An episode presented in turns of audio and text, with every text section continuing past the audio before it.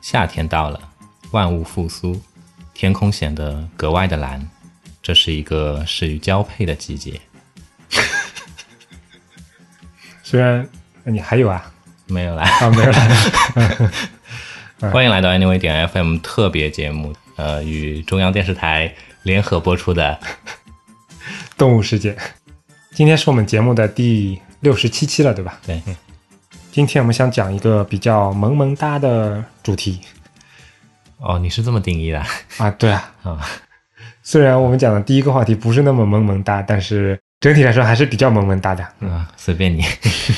啊。但开始之前有两件事情想恳求大家帮个忙，对吧？嗯其实也就是一件事情了。之前我们也预告过很多次，本台的官网会做一次升级。这次升级的主体部分已经做得差不多了，嗯，但是因为相对来讲改动比较大，所以我们想邀请一些听众来我们的演播室去做一个简单的用户测试。你也可以当做一个小型的线下活动吧。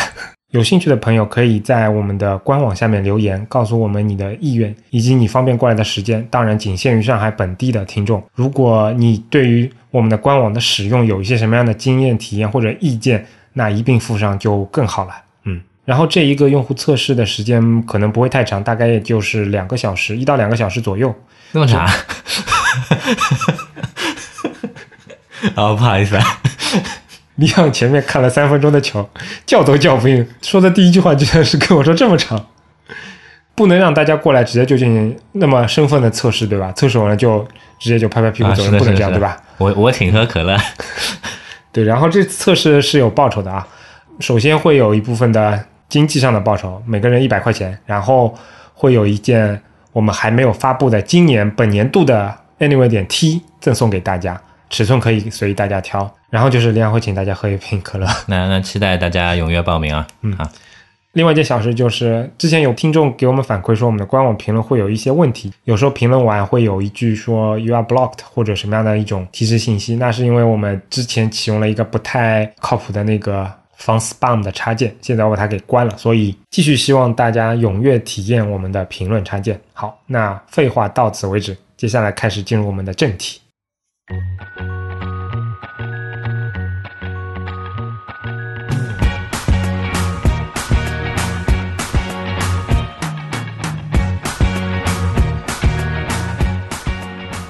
为什么会想要讲今天这个主题呢？啊，说来也巧啊，最近有不少品牌或者软件或者服务的更新里面包含了一些动物的元素，其实这也是为了说填好久以前的一个坑。因为我们之前有过一集讲失落的啊，没有失落的蜜蜂，对吧？当时我们就留了很大的一个坑，想要跟大家继续介绍一下其他产品的一个它的 logo 的起源，或者说它们背后的一些故事。那趁着今天这个动物的主题，我们想集中的跟大家聊一聊我们熟悉的这些产品里面带有的一些动物，甚至是一些植物。喂，别看球了。你说呀？订阅过我们邮报的朋友可能会有印象啊，我写了一个非常小的小剧场。最近那期邮报提到了大卫兰纳姆同志，也就是李昂的偶像，他最近给非那么著名的一个压缩软件可卡画了一其实我觉个得蛮新有版的名的软件，蛮有名的吗？在 Mac 的这样的一个也是啊环境下面的话，我觉得它应该属本来于选是择比较也知名的这样的选一择也不个多，开源的压缩工具了。那所以它是你的默认默认的压缩软件吗？我切换到 Mac 平台之后就在用它啊，其实我用的是那个 BetterZip 哦，嗯那个长得有点像文阿丫的那个啊，东对，西其是实吧？图标长得挺丑的，但是它跟可卡有一点不太一样，就是它默认的操作模式跟 Windows 下面我用的这些软件比较像，嗯，就是像可卡以及 Mac 原生的压缩软件，你双击完之后，它默认是帮你解压缩的那种。对，但其实我的使用习惯是，我不希望它把它给解压缩了，你就让我看包里的内容，我根据包里面的内容的预览的情况，我才决定是不是要解压。我的使用情况大致是这样的。哦，嗯，懂了，嗯，你有一些特殊的需求哎，特殊的癖好。 其实说来也挺逗了。对于它原来的那个西瓜虫的那个形象，我其实是有点恐惧的，因为是这样的啊，直到最近它更新图标之前，就是你跟我说这是一个西瓜虫之前，嗯我没意识到它是一个西瓜虫。它那个图标原版的图标你记得吗？就是它的质感并不是一种圆溜溜的感觉，它是那它种是比较它是平那的种话感觉像是在显微镜下看哎，到对对的，对对对，就很像教科书里面那种非常标准的这种生物的介绍的图谱。所以虽然我对本来对西瓜虫这个虫子并没有特别大的好感，但还没有特别的反感，但对于那个图标来说，我本来是内心是有一种恐惧的。啊，理解。说到这个，对嗯吧？我我觉得有一件事情一直让我觉得很奇怪，什么事情这也是发生在我自己身上的。啊？你说，打个比方说啊，嗯人们都对比如说西瓜虫，嗯并没有什么就说呃天生有太多的这种心理上的恐惧的感觉。嗯但是说到蟑螂，每一个人都谈蟑螂色变，不管是男是女，对吧？嗯拿我来说，我我其实对世界上至少是我接触过的这些昆虫，嗯大部分我都没有就说那种恐惧的感觉，除了蟑螂，嗯除了在东南亚看到那种巴掌大的蜘蛛， 嗯所以我觉得这是一件，这也是一件蛮有趣的事情。嗯，联系到我女儿最近的身身上的一些表现，我其实觉得这个话题挺好玩的。嗯我本来以为人的这种恐惧，有些可能是本能的，嗯有些可能是后天因为其他人看到蟑螂都怕，然后你也会怕，就会有这种影响。但是最近我观察我女儿的一些表现，我觉得非常好玩，就是她现在最近开始慢慢对牙齿比较大的东西非常的怕。比如说有一天电视里面看到鲨鱼，嗯有露出了非常大的牙齿之后，她就开始怕，而且那个怕之前没有见过类似的东西。她突然之间会产生一个很强烈的恐惧，我不知道到现在都不太清楚，说她到底是哎，他是对图像害怕，还是对那个场景害怕，还是对渲染是场对景那种声音害怕？不太确定的原因就在于，他第一次看到的话是看到一一个电影里面鲨鱼那个张嘴，但是呢，自从那部电影之后，他看到所有的大牙齿的东西都怕。比如说今天早上还给他玩了一个贴纸，都是可爱小动物的贴纸，然后嗯他看到了一个鳄鱼的贴纸，那个鳄鱼把那个牙齿画的非常夸张嘛，他对那个贴纸就特别的怕，然后他就让我把那个贴纸撕下来给扔掉。 我觉得有可能它是一种叠加的反应，比如说在我们本来的 DNA 里面就刻着，比如说大牙齿的东西，或者说是比较凶猛的东西，它会怕。但是呢，在成长的过程当中，其他人的一些连带的反应对它也会产生一些影响。嗯啊回到我们这个主题啊，我觉得西瓜虫它可能是个特例，因为相对来讲，它在身体卷曲起来的那种状态，嗯，就可能属于昆虫里面还没有那么恐怖的这种，我真的觉得非常的有意思。嗯我小时候其实是那种在大人面前基本上就是装作那种就是人畜无害的那种样子，啊但是但是如果说呃自己一个人的时候，或者说跟小朋友一起在一起的时候呢，其实是比较调皮的。嗯，你知道小孩子他会有有一个时期的时候，他会他会有这样的一个状态，他会去找一各种各样的那种啊偏僻的没有人的地方当做秘密基地。啊啊，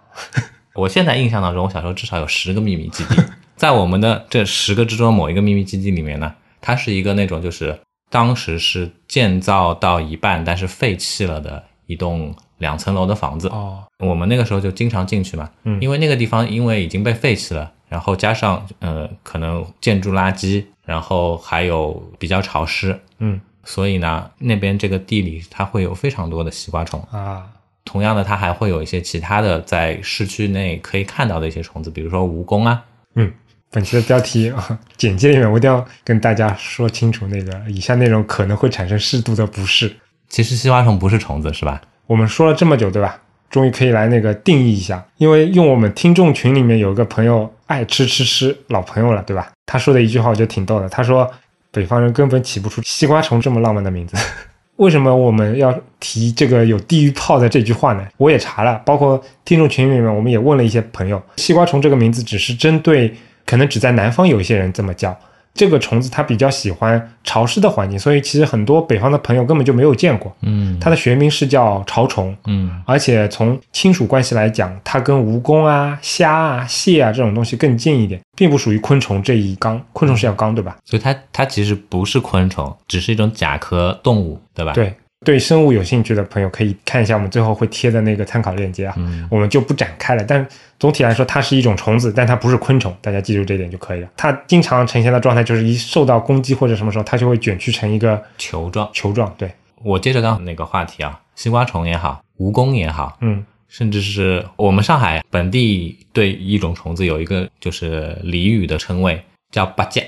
啊啊嗯，懂，它不是蜈蚣，它是另外了一解种。了解。这些虫子其实从它们的这个外观上面去看的话，刚才杰杰有谈到，它们其实是近亲嘛。你想象一下，那种深色的、暗色的甲壳，配上非常多的这个叫什么来着？你就叫脚吧，啊，非常非常多密密麻麻的脚，嗯，然后呢，移动速度又比较快，按理说应该都会给你带来一比较些恐怖的感觉心理上面的那种毛毛的这种感觉，但就是很奇怪。嗯，哎，蜈蚣这种当然你会觉得会有这种感觉，但是西瓜虫就没有。嗯呃我记得非常清楚，我们那时候年纪很小很小，嗯可能幼儿园都还没有上，还是怎么样子的。嗯然后大家那个夏天时候有一个兴趣，就是拿着一个小盒子，然后去收集西瓜虫，嗯，把它们都放到小盒子里之后，就倒它们，故意把它们变成那个球状，男的女的都有。只能说圆圆润润的东西可能给你的感觉会更有亲和力一点吧。但是你嗯记得吗？上海本地的那种小蜈蚣，你触碰它了，它也是会蜷起来的，我我没有触碰过蜈蚣，它是会蜷成一个圆圆盘状，像蚊香一样。我相信说到这里，很多听众啊，我们就不做那个性别区分了啊。有些对这个东西比较毛的听众，现在已经起鸡皮疙瘩了。我觉得哈哈哈哈哈！打下一住个打环住，节哎，我们还是说回来这个图标本身吧。对呃吧为了缓解一下大家心里面的那种毛毛的情绪，对吧？嗯那请把那个西瓜虫啊、蜈蚣啊什么扔到一边，然后多想想他们的亲戚，对吧？嗯小龙虾， 今年小龙虾不是都出口到俄罗斯去了 吗？对吧因为这个图标我当时给利昂分享给他看了嘛，利昂当即就表示这不是大卫同学的最佳作品。你能聊聊为什么吗？因为我觉得画的不好呀，你指的不好是指什么样不好呢？就是它单纯的只能体现给你一种非常低廉的那种可爱的感觉，嗯，这个不是大卫莱纳姆的擅长的水准地。方啊，大家熟悉大卫·兰纳姆，或者说我跟你说了这有这么一个人，然后你去打开 d l a n h a m dot com 的时候，嗯你去看他的往年的那些作品的时候，你你能够非常直观的感觉得出来，嗯大卫·兰纳姆的作品，他是他当然是非常有童趣的，嗯但同样的那种无时无刻不存在于各个细节当中的那种那种精致感、那种优雅的那种感觉是非常明显的。但是这个西瓜虫的图标，其实我觉得可能也就是受朋友之托吧。 你这么说起来，我觉得有道理，因为因为你去看他的作品，那些图标，很多产品都是一些规模不大的个人作品，嗯，我不太觉得这些作品真的能够请得起大卫来画仅仅一枚图标这样的。当年他还在比较频繁的用 Flickr 的时候，嗯甚至说在 Twitter 上面也比较活跃的那段时期，嗯他其实是发起过一个活动，嗯就是帮 Twitter 上面的那些啊用户画头像。啊啊，对对对，我记见到了嗯得零零总总加起来，可能他画了有不下四五十个人吧。嗯，嗯，说回那个图标的细节啊，我印象特别深是他当年画过一个蜜蜂的图标，嗯是叫 On the Job 还是什么，是吧？对对我前对，面查了忘了，但那个图标本身其实我印象非常的深，因为当时有很多朋友，应该不止一两个朋友来来找我一起研究过说，那个蜜蜂上面它身上那个毛它是怎么去画的，嗯怎么刻画的。这确实是一个不一定算得上他的佳作，但至少他在某一些特定方面的表现挺有他个人风格的，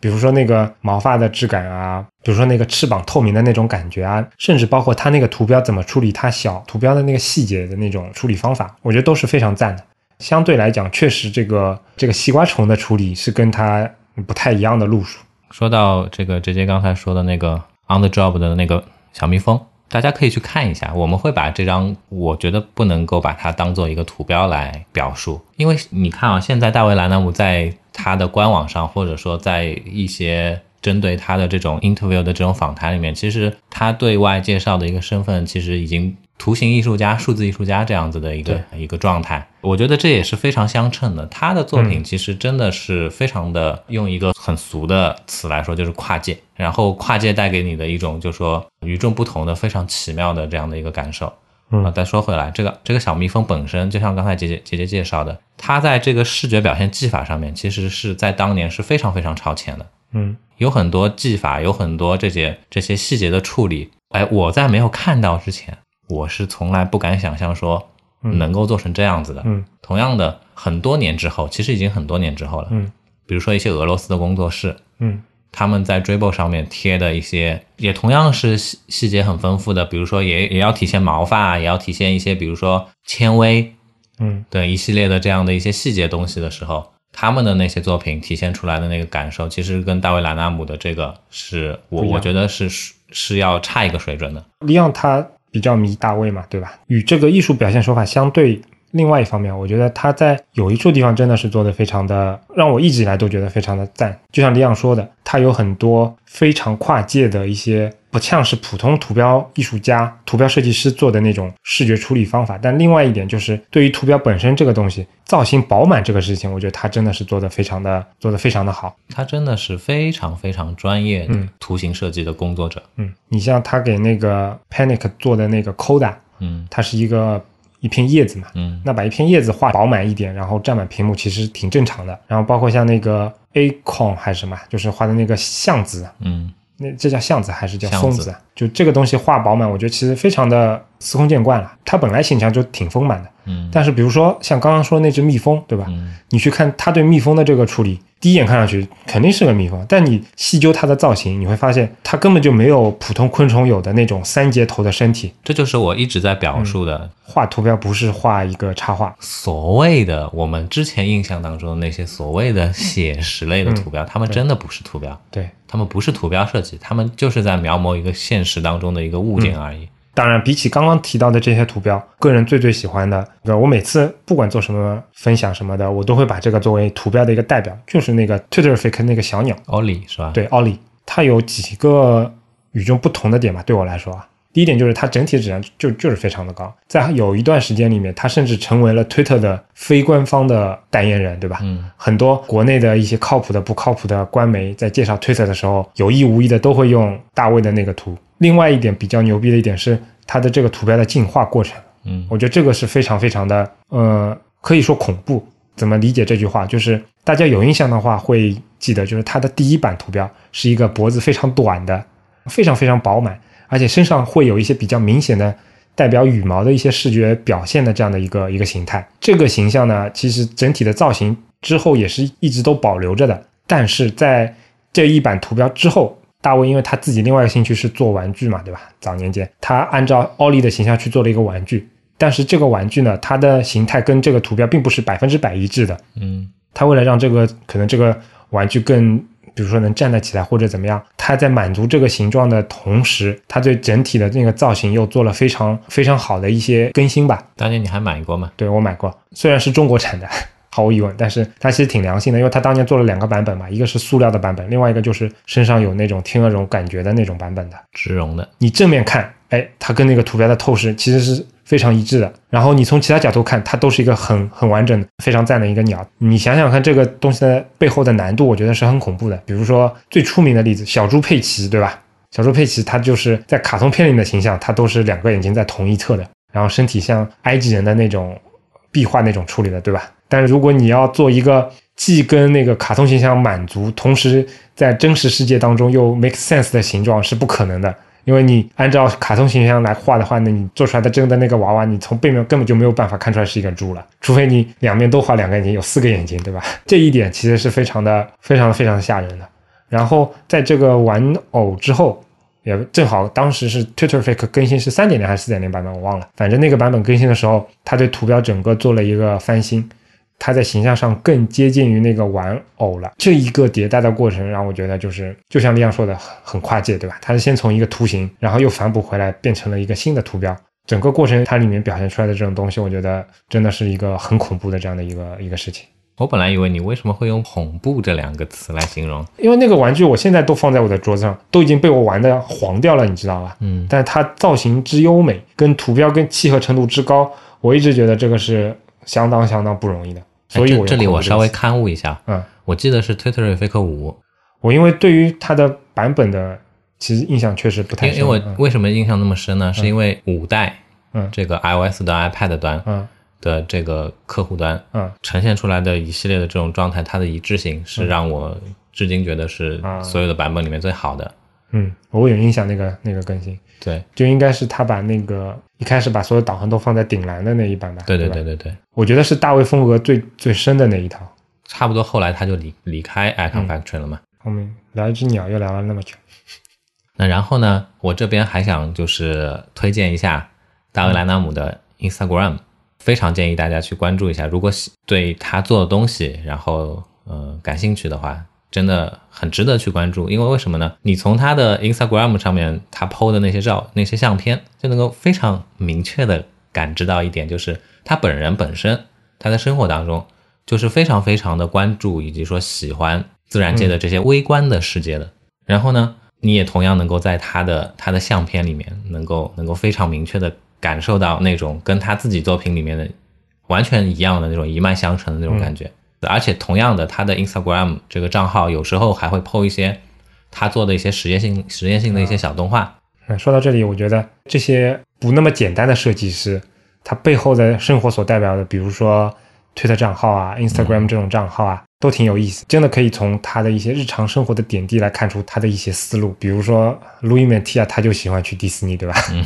还有一阵会去拍那个 San Francisco 周边所有电车的那些照片，对吧？然后像大卫同学，他其实他作品里面。包括他自己的账号里面，他都有提到，他其实非常喜欢宫崎骏的作品嘛，对吧？嗯，他他当喜欢吉卜力。很多大量的当时的一些桌面壁纸啊，然后包括那些玩偶啊，复刻过一些吉卜力的一些著名形象嘛，对吧？嗯我记得我桌面上用一张蓝底的无脸人的那个壁纸，我用我用了很久。现代的这种就是社交网络这么发达的这个情况下面，你真的能够在这些就是社交网络上能够更全面的看到那个，一个人的各对个对方对面，对吧对。如果说这个 Steve 乔布斯嗯，他那个时代有 Twitter 有 Instagram 的话，我我相信他的 Twitter Instagram 一定是很有意思的。嗯，如果是那样子的话，谁还要看乔布斯传，有道理，对吧？一个新闻记者跟你转述他印象当中的 Steve 乔布斯，一定是有这样那样的缺失的。嗯，大卫莱纳姆和他的鸟就先聊到这里吧。毕竟我们今天主题是动物，对吧？再说下对对去对又要变成我们当年的第二期节目了。啊、然后如果对大卫·兰德姆感兴趣的话，可以回听我们的第二期节目，当年那些图标设计师哟。同样的，这个我们这边再卖个关子，对吧？什么关系？近期本台会隆重推出一档新节目，啊啊啊啊啊！可以可以，可能、大概、或许也会跟这个主题有一点点关系，也说不定。啊，对，好，可以了。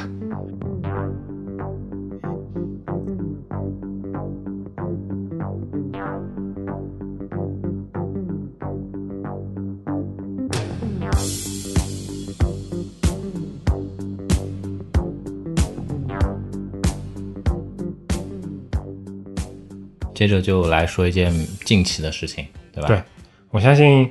大家的那个朋友圈什么的，应该都被这个刷爆了吧？最近我的朋友圈是被那个 C 罗跟葡萄牙刷爆了。 嗯，好吧。哎，其实我觉得这个刷爆的东西还挺有意思的，就是这是难得的一个，基本上把 Behance 上的长图直接贴过来，然后就有这么多人转的这个这个东西。嗯，这个网易考拉的这个品牌设计是一个韩国的工作室做的，对吧？名字什么其实我不太完全不熟。嗯，刚才去看了一下，正好看到，哎，Behance 的这个作者的头像里面有一个，咦，这不筷子兄弟吗？ 不要调侃，不要调侃。我们回到那个设计作品本身啊。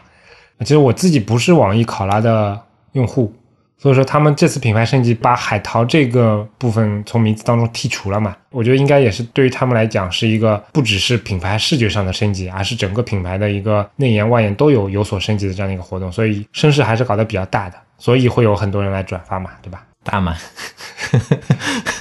说不下去了。 嗯，你怎么看啊？用知乎提问一下，如何评价这次品牌升级？老实说，我评价不了。嗯那个，我是今天才看到嗯刚才你转发给我的这个内容嘛，然后我就去 Behance 看了一下，就说说对于他们 Behance 上面这个展示展示页的这个设计呈现出来的这个状态吧，我我我觉得蛮好的。嗯，所以我觉得有一些地方是确实还做的挺不错的，但是当时给我的第一感觉啊，因为他们的颜色跟我台的颜色很像嘛，对吧？我其实还刻意比较过，就它他们品牌规范里面现在普遍是用一个非常优雅、或者说从各大厂的他们的这个 branding 的这个标准色，或者说，嗯呃，就品牌色的这样的一个、一个概念去看出去的话，我、我还是跟网易最契合的，是吧？ 对对对，欢迎网易的这个商务的，或者说这个投资部相关的这些同事，哎、如果有听到的话，不妨来跟我们谈一谈。是是是是是是是。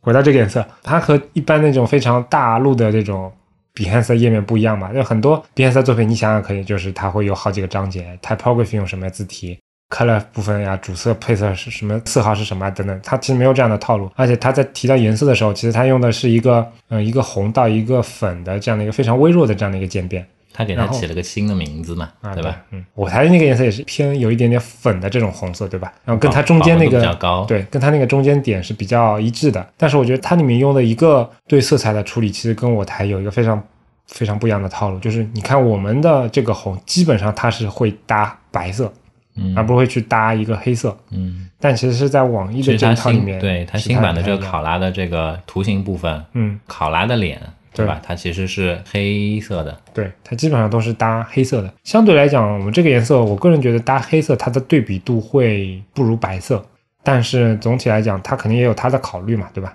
这个我觉得其实是值得一聊的。嗯就说它原先网易考拉的那个那个图形部分，那个嗯考拉的头像，对吧？嗯它其实是相对来说比较传统的，就是一个身体，不能这么说，外轮廓是一个红色底，然后嗯五官什么的是是白色的，感觉就是如果是剪纸的话，就是五官这边是镂空的这种状态了，对吧？然后换到了这个新的这个全新的这个 redesign 的这个状态的时候，它的五官就变成黑色的了。嗯，这其实，在图形上面来说，我觉得是一个非常大的这样的一个一个变化。嗯，again，我不是他们的深度用户，我觉得这最后的效果跟它是取决于在产品当中实际的运用了。虽然我们对这个设计基本上都还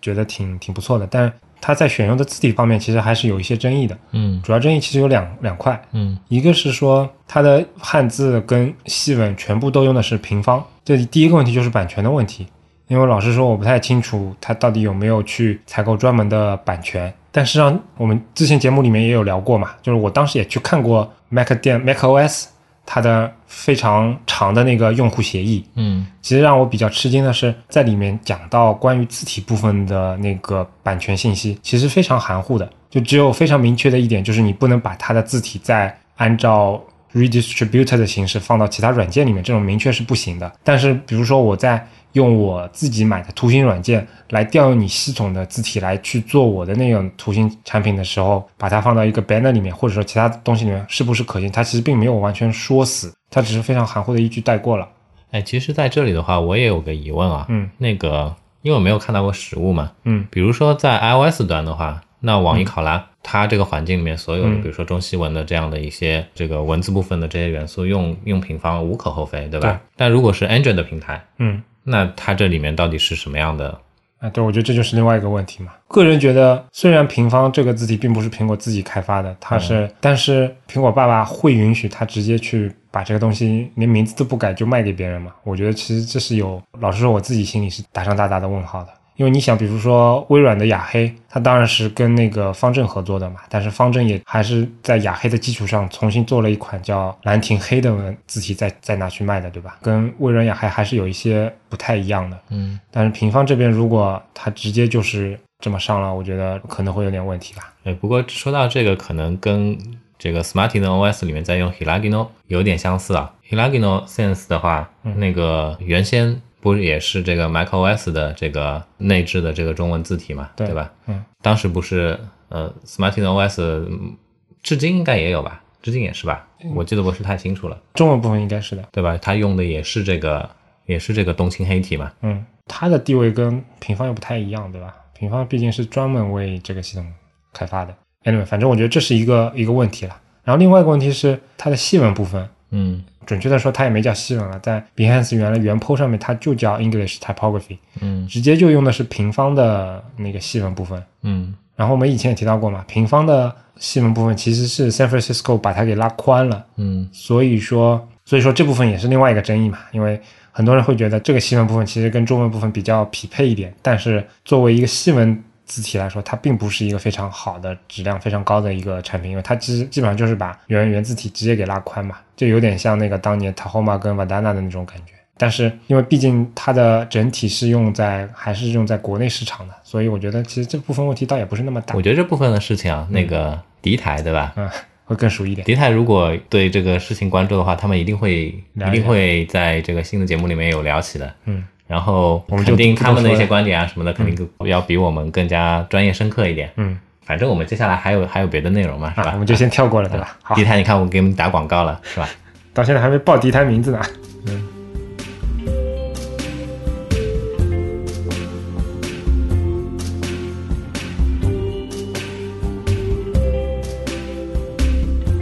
Tonight, tonight. 接接着再说一个大家更喜闻乐见的产品，是吧？现在这个产品不那么喜闻乐见吧？不一定啦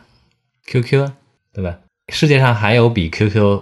喜闻乐见的吗？看你怎么 define 喜闻乐见了我觉得单纯从这个用户活跃度来说，它也至今也不差呀。啊，那肯定不差。前两年时候，网上不是有相关的这个调查的这个报告显示，其实现在年轻人，或者说我指的这个年轻人，对吧？我也是年轻人，但是但是比我更年轻的年轻人， 他们又回到 QQ 的这样的一个、一个平台上面去使用了。嗯，对吧？就类似于像国外的话，年轻人用 Snapchat，然后我们这样的年纪的年轻人在用 Facebook 一样。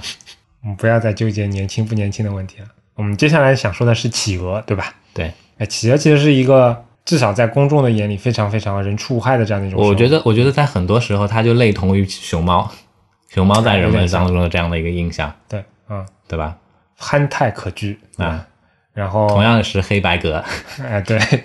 但其实我小时候啊，嗯我小时候最早的时候对企鹅的印象其实并不是那么的可爱的，为什么？因为我小时候看就老版的这个蝙蝠侠的电影，当时的最大的反派就是、就是企鹅嘛，哦，就企鹅人，这样的，对，他是一个矮矮胖胖的，然后秃头鹰钩鼻的这样的一个形象。当时的这个蝙蝠侠的电影其实是它其实面向于这种就是青少年的子供向是吧？所以其实有很多情节呀，然后那个演员的演出啊什么，其实都是比较的低龄化的。嗯但是在其中的他的这些反派人物里面呢，只有企鹅人，我觉得是相对来说比较面目可憎一些的。啊，其他比如说小丑啊，还有一个人叫什么名字来说，他会穿一身一身那个套装，然后套装上面这个图案全都是一个一个的问号。不记得了。呃，我我也不记得叫什么名字，反正这些角色的话，相对来说都比较可爱一些，嗯，或者说就是就是呆萌一点， 对吧？但就就那个企鹅人，所以差点一部片子毁了你对整个企鹅的印象，是吧？那倒也不是，反正嗯，我也不觉得熊猫很可爱啊。我要， 好吧。哎，其实说到可爱不可爱，你记得我们那次去英国那次去那个那个什么什么公园啊哦，里面松鼠是吧？啊？对，我觉得那次是那是唯一一个让我三观有点变的这种动物，以前没意识到松鼠这么的吓人这么有攻击性是吧？啊，对，超强的攻击那那性。同样的，比如说奈良的鹿也很有攻击性啊，是吧？但因为鹿嘛，它本来就是一种偏大型的动物，而且可能在我心目当中，鹿的一个形象虽然就是被很多动画片刻画成非常可爱嘛，但是因为它种类非常的多，比如说大的那种麋鹿啊什么，包括那个我们今天片头对吧？动物世界里面也有介绍，他们在决斗的时候有各种攻击性的行为，这种东西就是在我的印象当中还挺还挺深刻的。但是松鼠就从小给我的感觉就是真的就是人畜无害的，嗯，那个样子就就一直在慢慢的，对吧？但是那一天，当去公园的那一天，看到他们那种动作这么敏捷，然后攻击性这么强的时候，我真的是让我觉得以后都不会再爱了。 啊，说回说回这个企鹅啊，那其实用企鹅形象的这个产品也挺在科技行业里面其实不算少，而且知名的其哎实非常也不知止、名也不止 QQ。对对对。先说 QQ 吧，我到时候也会贴出来，嗯来自于腾讯官方的一篇回答，嗯，就是他们目前这个形象的一个来源。嗯，你是什么时候开始用 QQ 的？九九年、零零年，你是几位的好吗？我最早有五位还啊，是，你还有五位的啊？对啊，那我没后来印被象我送人了，哦，后悔不后悔？不后悔啊，我我对这种东西根本不 care。好吧，我记得有一段时间 QQ 号不是需要，它是那种邀请制的，对对对还还是什么性质？还有一阵子是非公每开性质的天嘛每天零点开放注册多少个，但是那个时候我有一个途径，哦什么途径呢？就是从台湾 QQ 哦这样，台湾的 QQ 我官网还以为上你去内部认识什么人呢，没有没有没有，但是在他们那边就是申请 QQ 号是没有限制的，这样而且当时是没有什么国际版啊、嗯了什解么国内版的这了种解差别的。嗯，反正我当时还帮我同学申请了好几个，现在想我想都是一些我记得最最早我们在网吧用 QQ 的时候，这个使用场景跟现在现在的人根本就是不可想象的。为什么就当时去一趟网吧申请个 QQ，对吧？说回这个形象啊，这篇文章反正如果大家不高兴看的话，它也非常短嘛，我可以简单跟大家描述一下，嗯，最早它其实有一个图形的 logo 嘛，不知道大家有没有印象？就是 Q 两个 Q，它画成是 O 下面右下角有一个那个什么寻呼机还是什么样的形象来着？就 OICQ 时代嘛。对对对。然后在他们第一次发布那个想要发布一个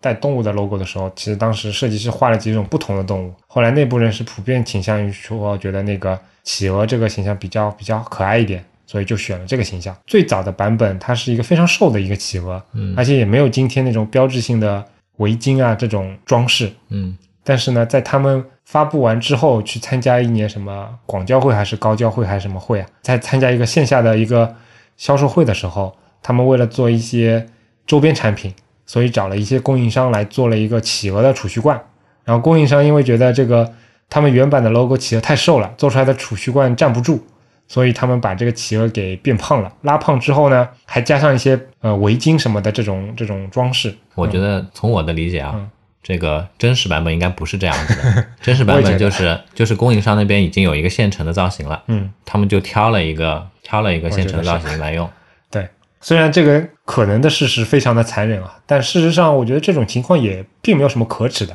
对吧？比如说之前看那个 GitHub，GitHub 现在的形象其实还挺特别的嘛，章鱼猫，上上身是个猫，下身是个章鱼，嗯，它叫什么章鱼猫， ？Octo Cat 还是叫什么？我忘了，anyway，反正就是章鱼猫的形象还挺深入人心的嘛。嗯但其实他们的他们的创始人，包括其他的一些故事里面，也完全不避讳这个形象的来源嘛。他一开始就是来自于他们在网上找的一个素材，嗯这个素材的创作者其实是非常著名的，这个创造者其实是非常高产的，包括像 Twitter 以及以及其他一些产品的早期的形象都是他做的这个素材库里面的一一个部分。然后在那个 GitHub 用了这个形象之后，他们再围绕它去进行一些深化细细节的添加以及角色的一些塑造，让它变成今天这个样子。其实我觉得很正常。嗯不无论是国内还是国外，国内可能更加的这个这个现象严重一点，嗯就是在创业初期或者说产品开发初期的时候，设计师这样一个角色其实是对于这个团队来说可有可无的这样一个状态。对，是的，大家应该都会有印象，比如说，哎，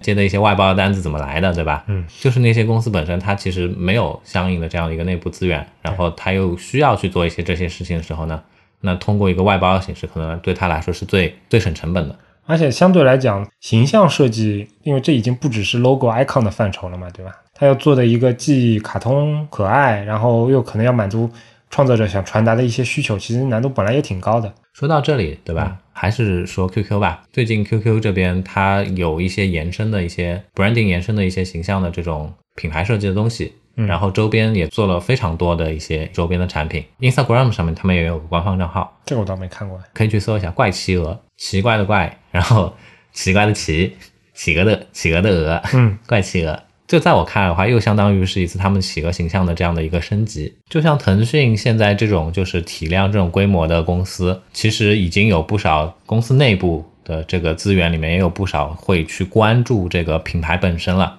嗯，这已经是怎么说呢？这是一个事物发展的一个必经的阶段，它已经走到了这样一个阶段了，而且它在做一些非常，至少在我们这种外人看来，我觉得已经是非常不错的一些尝试。嗯，腾讯在做，对吧？然后阿里巴巴他们，他们其实也算是国内的这个这部分的这样的一个先行者，他们做了很多这样的尝试了。嗯都蛮有意思的，我觉得产品本身或者说这个品牌本身，它其实就应该是这种多姿多彩的、千变万化的，有各种各样呈现的这种状态。然后对于我们这个设计师、图形设计师来说的话，我们其实能做的事情非常的多。嗯， I hold your hand, I feel you, baby. Hold your hand just one more day, my baby. 除了 QQ 之外啊，其实另外一个企鹅形象也挺，至少对于程序员来说是非常的深入人心，对吧？Linux，对，甚至我我当年九九零零年这段时间，我第一次看到这个 OICQ 的这个企鹅的时候，嗯我第一印象是，哎，这个不是我以前在我我哥哥电脑上看到的那个 Linux 吗？我会有这样的一个错觉。哎，其实我觉得 Linux 这一点它比较，虽然它后续的工作其实没有做得太好，因为从它的发布来讲，它其实用今天话来讲，我觉得它就是想要做一个偏去中心的这种去中心化这种感觉的嘛，嗯就它是属于任何人的，然后它是一个开源的，嗯所以它并没有说集中在一一件事情上，说就是我要自己去做一套非常完整的东西。它就你可以从它的官方的一些途径就可以了解到，它希望每个人都能用这个东西，对吧？，是的，但是他一开始的加入这个企鹅这样的一个形象，我觉得其实还是非常有远见的。他还给这个企鹅取个名字嘛，对吧？他就跟我们前面提到那个奥利小鸟啊什么的，那他除了软件名字之外，它本身还有自己的一个就人物的这样的一个塑造的这种感觉，嗯对吧？那 Linux 那个企鹅叫 Tux T U X，我查了一下，它其实是来自于创始人或者说 Linux 这个内核的它的一个创始人，中文应该叫什么啊？Anyway，这个不重要，部分的来自于他名字的这个音译。但我觉得，虽然他们前期的工作其实还挺有远见的，但后期来讲，毕竟它不是一家公司来牵头去做这个事情的。所以，虽然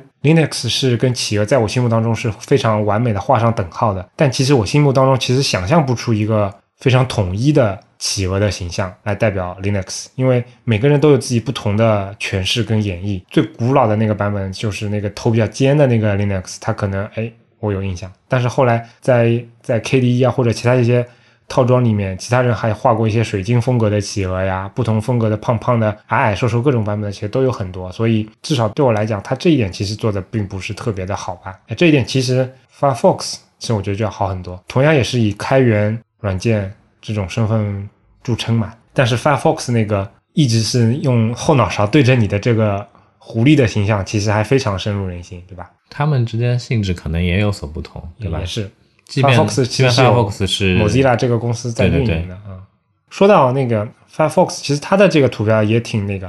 它也是来自于一个比较著名的设计师，英国的那个 John Hicks。嗯，但是他好像我我也去查了一下，这个图标并不是一个人的创造，嗯是来自于团队合作的一个成果。嗯但可能对于 John Hicks 来说，他也是一个非常有经验的图标设计师嘛，可能在比如说整个图形最后的后期处理啊什么的，他其实是贡献也比较大的。因为我看过他画的第一个版本，其实跟跟今天完全完全没有任何的联系，它是一个正面的狐狸的脸，嗯，加上右上角还是左上角有一团火这种的，就是非常、哦非常直译的哎你 Firefox。你记得嗯吗？就说 Android，我记得 Android 以及说我很早以前的那台 Nokia 的 N 九百上面，Firefox 嗯是出过一个移动端的这个浏览器的，啊然后它的这个 App Icon 就是一只一只沙狐，耳朵很大的那就啊耳个耳朵很大的一只沙狐，但是是个就是个正面的狐狸头啊，。那可能就是那个，因为我记得他画的草稿就是一个耳朵非常大的火，我不知道那是什么火。为什么印象那么深呢？是因嗯为当时在这个 N 九百上面，它的这个浏览器有一个交互上面的细节非常的有意思，什么细节？ 现在记不清了，现在记不 清了，现在真的记不清了。好吧？ Firefox 其实也是很早很早就在这个移动端上做了非常非常多尝试的，但是全死光了。全死 光了，而且没有一个能够延续下去的，甚至是说它现在原先这个在桌面端上占有率那么高的这样的一个状态，现在也对吧？对于 Firefox 的运营状态，老实说，我真的不了解非常透彻的东西。嗯但是我我心里总有隐隐约有这种感觉啊，写程序这个事情，通过开源这种方式，其实是一个非常好的一件事情。但是设计这件事情，真的能开源吗？或者说“开源”这个词，我觉得用的不太精确啊，而是说众包多人协作。对，我觉得是不行的。嗯，我觉得就举最近的那个例子好了。嗯，Mozilla 是去年还是前年啊？就他们自己做过一个品牌升级嘛，嗯从原来那个非常单纯的就是那那那个 logo，嗯进化到了现在那个，就是你不知道你有没有印象，就是他把 Mozilla 里面那个 i 跟两个那个 l 变成了一个冒号斜杠，这个你有印象吗？你说 Mozilla 自己的，对，嗯，我不是很有印象。就这一个设计，它有几个比较著名的点，就是从一开始这个活动，我记得大概持续了有半年，嗯，他自己做了非常完整完整的规划，一开始就教我们是要做一个 open source 的 design project。嗯这个东西我没有百分之一百的紧密的关注啊，但是因为我一开始对这个形式非常感兴趣，因为我觉得设计这种怎么叫 open source 呢？怎么叫多人协作呢？嗯但是从最后的结果来看，其实最后结果我觉得还挺好的，对于 Mozilla 来说也是挺好的。但是从整个项目的过程来说，我觉得其实是有一点背离了所谓多人协作跟开源的一个，我觉得是有点背离的。就比如说，嗯你看最后的那个结果，差不多就是有一方做出来的。然后所谓多人的协作，就是在决策的过程当中，有很多他们的人可以去投票。看投票那些结果里面，我觉得有些设计其实是非常不靠谱的，或者说不那么靠谱。嗯在整个过程当中，其实我并没有觉得它因为 open source 啊或者说因为这种型这种架构来给它带来了一些非常好的那种。其实其实我我想说的也是这个，嗯，软件开发我不懂，对吧？嗯，所以我只能说，呃，设计这一环节，我觉得设计这一环节是没有办法做到民主的。对，是的，你如果要民主，那带来的最后的结果，很大程度上一定不会是一个最有效的、最满意的这样的一个结果。 Firefox 它最近有更新它的那个新的版本嘛，整个设计其实改变非常的大。声声势也是非常浩大，因为它整个引擎是从头翻新了嘛，去做了一个完全新的版本，嗯号称快多少多少多少的。我是挺早就就加入那个产品的那个 beta 版的那个那个测试的。但是当我体验了这个产品之后，我还是觉得就是 Firefox 被 Chrome 啊，被这种打败真的是没有什么借口可以讲的，真的就是在给用户的 customer experience 这方面真的是做的不太好。你在网上可以看到非常多的人在骂 Chrome 内存占用多，对吧？嗯启动速度慢。这当然以前也是 Firefox 的那个诟病，但是你去看大众消费者来说，谁他妈知道内存占用是什么概念啊？怎么看内存占用？有多少人知道？我可以打包票，有百分之六七十的人都不知道内存在哪里看。对他做决策来说，尤其是浏览器这种每天都要使用的产品来说，它真的就是一个非常整体通盘考虑这样的一个体验。其实说到这里啊，嗯就我刚才回想了一下、嗯 c h r o m e 最早出来的时候，它主打的是什么？是轻量化，嗯然后快，对，快。启动快，对于这个普通消费者来说，他怎么去体会这个快，嗯或者说怎么去体会这个轻量？嗯我觉得 Chrome 当初在这个软件性能优化上当然是没有话说。虽然它现在，比如说你说哎内存占用会很多，但是你你启动点击 Chrome 的 icon 之后，然后到它到它 app 完全启动，这个过程还是很快的。对，再说回来，在界面设计的这样的一个呈现上面，我觉得他们也是做了一些东西，能够直观的让用户感受到那个快、那个轻量的。最最最最直观的是什么呢？就是把原先各家浏览器上面同时存在的地址栏、搜索栏并成了一个。嗯不要小看这样一个一个小小的举动，对吧？就在这个用户感知到的这个层面上面是非常非常的明显以及以及直观的，会让你觉得哦，这么简单啊，原来他们可以并成一个啊。你说到的这个两框合并嘛，嗯我记得一开始它有个名词嘛，叫什么 OmniBox 还是什么的，包括这个 OmniBox，包括它那个涉及的细节非常非常多的那个顶上的那个 Tab 选择栏，对吧？我现在回想了一下，用我们前一阵子推荐过的那个苹果这次 WWDC 那个分享会里面那个词，我觉得非常的恰当嗯，fluid。嗯这个词，我跟一个听众讨论过这个问题，就是他想要翻译相关的这个内容嘛，但他对于这个标题中文应该叫什么，一直没有一个比较好的一个主意。嗯老实说，我也没想好这个词对于中文直译的话来说，你可以说流畅啊，或者说如液体般怎么样怎么都可以，但是这个词你其实可以意会，嗯但是很难去嗯。很难去准确的描述出来。对 Chrome 来说，我觉得也是这样，就第一次用的时候，哦，我觉得懂了，，我知道怎么翻了，怎么翻？馋。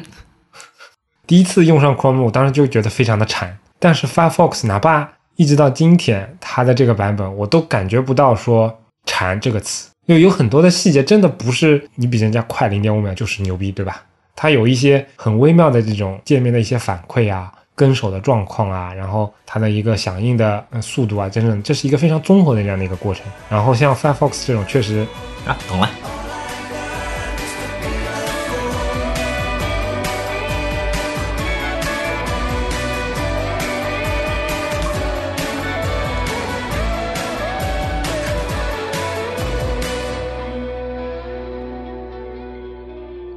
对吧？我记得你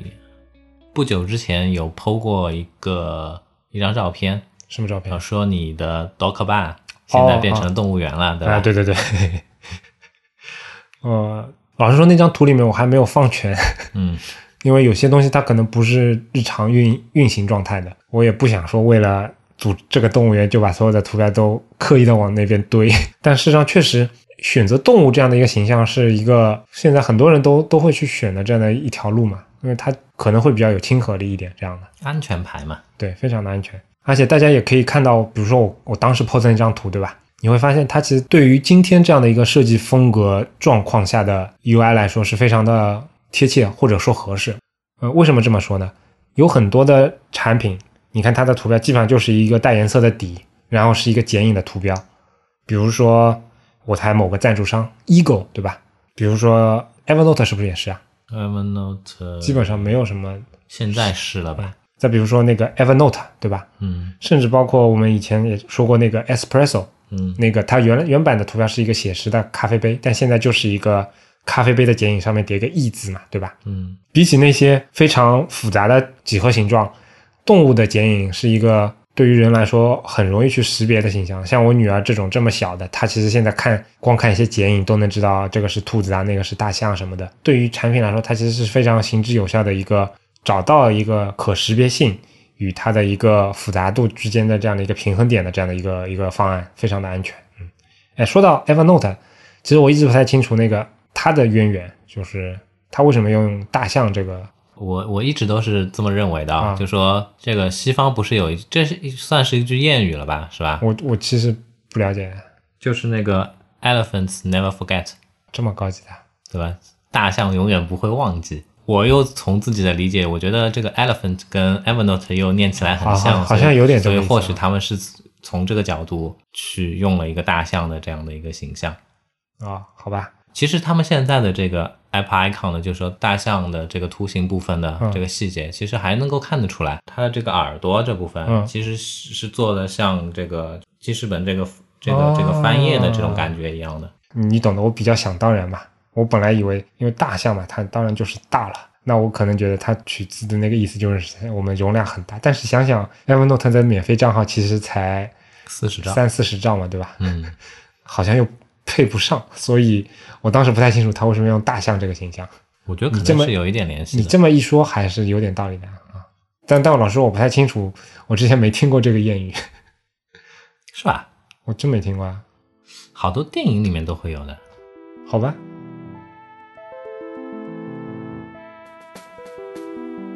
Ah, I am gonna be on time today, 'cause all your friends wanna celebrate your happy birthday, happy you. Everybody's gonna love you. It's your 刚才说的都是一些单打独斗的，对吧？嗯然后接下来我们可能说一些组团参战 的。说到组团参战，其实我印象最深的肯定是阿里嘛，因为他们现在已经到有一种到了变态的地步，就是他们的很多产品必须得以动物来命名嘛，对吧？阿里动物园是吧？那大理动物园，但是但是我觉得他们这个版图里面非常核心的一块，嗯，其实不是个动物呀， 哪哪个啊？淘宝呀，啊淘宝啊，好吧。这可能但是是当初决策时候的一个，但其实我觉得从淘宝的另一面，天猫那边，其实我觉得那个虽然它已经不是那单纯的一个猫了，对吧？但是我觉得那个形象也算是近年来比较国内比较成功的，我记得很早之品牌升级前的天猫作品的品牌形象刚出来的时候是一片骂声。对对对，老实说啊，嗯我不是想要去宣扬我自己有多么的有先见之明，嗯，但我一直都觉得天猫的这个形象其实做的非常的非常的有意思的，嗯同样的比起来，就说同类型的，对吧？京东的那条狗，我觉得这个这个就是，嗯，至少上一个版本的那条狗，我觉得真真的是没有什么有趣的地方，或者说让你会有印象深刻，它就是一条狗而已。嗯，之前我们也说过嘛，那个网上那个文章不是在得到的 logo 升级之后，把它跟那个天猫来比嘛？啊这其个实怎么能比呢？对，我觉得这个那篇文章我也看了，嗯呃我我先表达一下我的观点，我性子比较急，对吧？ 那篇文章是他们那家叫什么华语华咨询的，嗯，哎，很很奇怪，不知道为什么华语华咨询的他们的这个这个老板之一跟我在微博上有互相 follow，我也不知道什么时候 follow 的，嗯，其实他们做的东西我之前也有不少关注过，比如说、哎哦这样的比如说那个西贝莜面的、啊 I love you 的那个、那个那个 branding 东西，我觉得做的非常非常棒，嗯从我自己角度来说，我觉得做的非常好。但是换过来，换到这个得到的这个品牌的这个升级上面来说，我觉得什么狗屁啊，哦真是这的。样的。哎，因为我跟你的感受不太一样，我我一直到去年之前，我真的不认识华语华。然后在什么场合看到呢？是我在回从北京出差回来的飞机上看到的。嗯从他的在机场上的那些广告的形象，嗯，包括他们做的内容，我感觉基本上旁边的周围那些东西你想得出啊，八八四八小罐茶，就是就这种类型的，就可以想见我其实对他老实说心里不是特别待见，因为因为你懂的， 因为我觉得他就是给一个土财主、暴发户老板用的，其实蛮像的。嗯其实其实跟你的跟你的这个看法蛮一致的。嗯他们的他们的客户或者说他们面对的这个这个主攻的这样的一个对象，应该就是那批人。嗯，对，对吧？然后再说回这篇文章本身，这是华语华的他们的一个设计负责人写的文章。嗯通篇呢，巴拉巴拉巴拉，在表述的一个观点是什么？首先就是老子牛逼，嗯，老子之前做了那么多家喻户晓的、朗朗上口的这些品牌的东西，对吧？西北莜面村啊、汉庭酒店啊、我觉得是这个要承认。嗯之前你们的做的这些，就是说针对这些品牌做的这样的相应的这个 branding 的这个工作，的确是有可取之处的，而且是在某些点上面是会让人觉得有意思的。但这不代表说你现在在做这件事情也是牛逼的，或者说是呃是一个成功的，至少说在这个设计本身这个维度上是成功的这样的一个一个案例。我们回过头来，我们就来谈这个得到它的品牌化的这样的一个图形化的形象本身，以及说你们为得到量身定做的它的这样的一句 slogan。从这两个这两个维度上面来说，我从我自己的角度来说，我觉得没有一个是成功的，没有一个是能够像比如说 “I love you” 或者说“爱干净驻汉庭”这样体现的这种感受的，嗯，非常的小家子气。其实你用的这个词我觉得挺好的，小家子气。其实从它的整个这一版的设计就处处都体现这种感觉。也许它就是嘖客户是就是这么要求的，因为你想本来的 logo 也就不评价了，对吧？它就是两个汉字，也没什么好说的。但新版这边它其实去掉了非常多的想象力，就是把你的想象力都给定死了，就是一本书一个猫头鹰，它其实就是把格局放在这么小，让你能够很直观的套上去。我觉得从这样的一个从业者的角度来说，即便客户有这样的一个直观的或者先入为主的这样的一个、一个需求，嗯或者说一个一个先期的这样的感受传达给你，嗯，但是你要给他的，如果仅仅只是这些的话，那你不配做一个设计者。嗯我没有看到这些文章之前啊，嗯，我刚看到这个得到的 logo 改版的时候呢，给我一个最直观印象是什么？我在想说，它为什么要用猫头鹰？它为什么会是一个这种就是橙黑配色？我当初脑海当中最直观的一个反映出来的一个形象是什么？是英国的企鹅丛书，啊，顾名思义，对吧？它的这个 branding 的一个形象就是企鹅，嗯然后呢，配色也是橙白嗯黑，就跟得到现在的这个是非常一致的。然后我就在想说，哦，可能因为得到要卖书，嗯所以呢，它需要一个但它本来的颜色就是橙色呀。它的那个橙色跟现在橙色是不同的，好吧更接近嗯继续于企鹅丛书的橙色，嗯，对吧？原先那个其实不是橙色，是一个芬达的颜色，让你的听没觉更懂视觉芬达跟美年达的颜色是不一样的。啊！哦，当初的感受是这样子，它需要去靠近一个经典的出版商的这样的一个形象，嗯这部分没有什么问题，无可厚非。但是再回过头来说啊，即便这个猫头鹰它的这个图形部分的这个东西呢，小家子气，那还过得去。但是它的这个 application icon 嗯，的呈现，那就是完完完完全全的一个一坨屎，就是这样。说到丛书对吧？哎，我我突然想起来一个，至少从我个人感觉来说，是一个非常非常经典的案例，就是嗯那个、这个英文怎么发音来着？我一直不太清楚，因为我自己也不是程序员。 我我我一直叫念它那个 O'Leary，哦，lady 啊，我不太清楚，我们我可以到时候再查一查。嗯，我我一直以为叫 already 还是什么的。Anyway，反正就是很多程序员桌子上都会摆的那个封面上有一个那种非常古朴的那种，哎，其实不止程序员啊，他还出过，比如说那个我记得 Photoshop 啊什么的书，啊这样的啊，对，记得是有的。反正先给大家科普一下，就是如果你不太清楚，你你周边找个程序员，对吧？然后在他桌子上肯定能找到一本白底的，然后上面画着一个线稿动物如的。如果如果你所居住的城市有一个类似这种，就说上海书城啊这种规模的这种书店的话，它的这种就是计算机相关的这个分类的这个书架里面一定有。我比较惊讶于他选的那些动物，嗯因为他们出的书的种类非常的多啊，嗯，千本应该不止了吧？可能吧。嗯反正我看到的，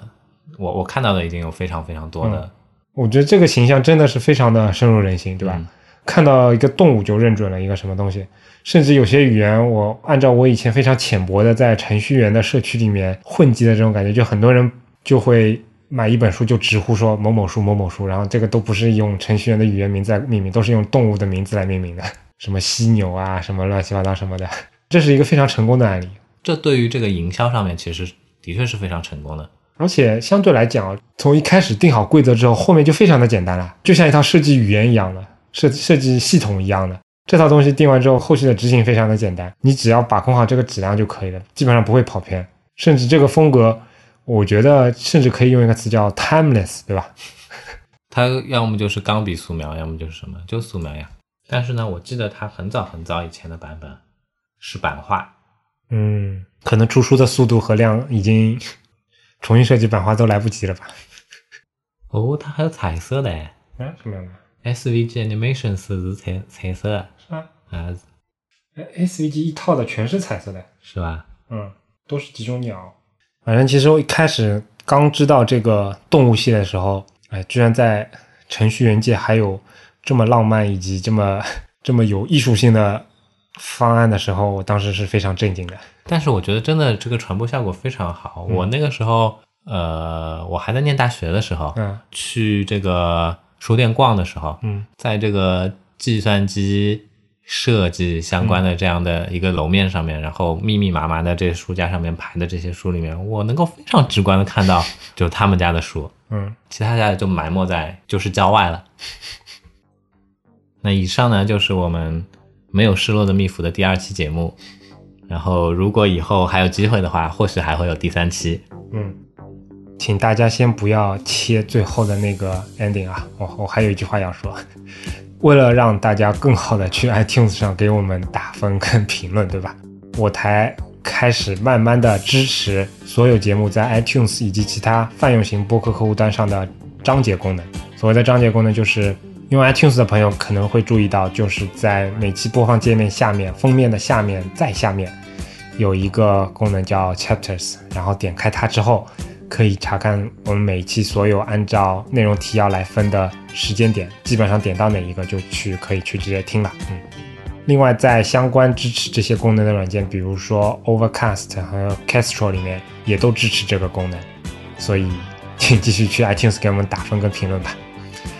那今天就感谢大家收听我们的节目。如果你需要联系我们，可以直接在官网 anyway 点 fm 上留言，也能通过邮箱 hello at anyway 点 fm 来信，在微博、Twitter 上搜索 anyway 点 fm 即可找到我们的官方账号，上面会不定期的发布一些即时消息，欢迎关注。